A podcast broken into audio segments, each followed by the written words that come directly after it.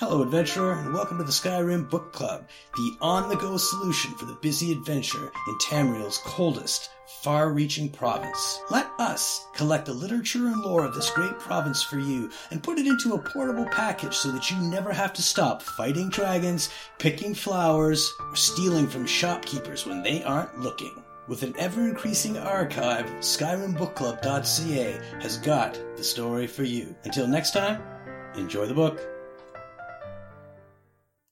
Colby and the Dragon, an adventure for Nord boys. A story of a quest to slay a dragon, where the reader makes the choices and decides the hero's fate.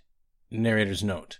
What follows is but one version of Colby and the Dragon, as decided by my daughter. For the full text, feel free to visit UESP.net or seek out the book yourself in-game. Colby was a brave Nord warrior. One day, his chief asked Colby to slay an evil dragon that threatened their village. "Go through the mountain pass, Colby," his chief said. "You will find the dragon on the other side." Colby took his favorite axe and shield and walked to the pass, where he found a cold cave, a windy cave, and a narrow trail. Climbing up the narrow trail, Colby found a camp. He met a wise man who shared bread and showed two paths to the dragon's lair. One went through the hills, and the other through a marsh.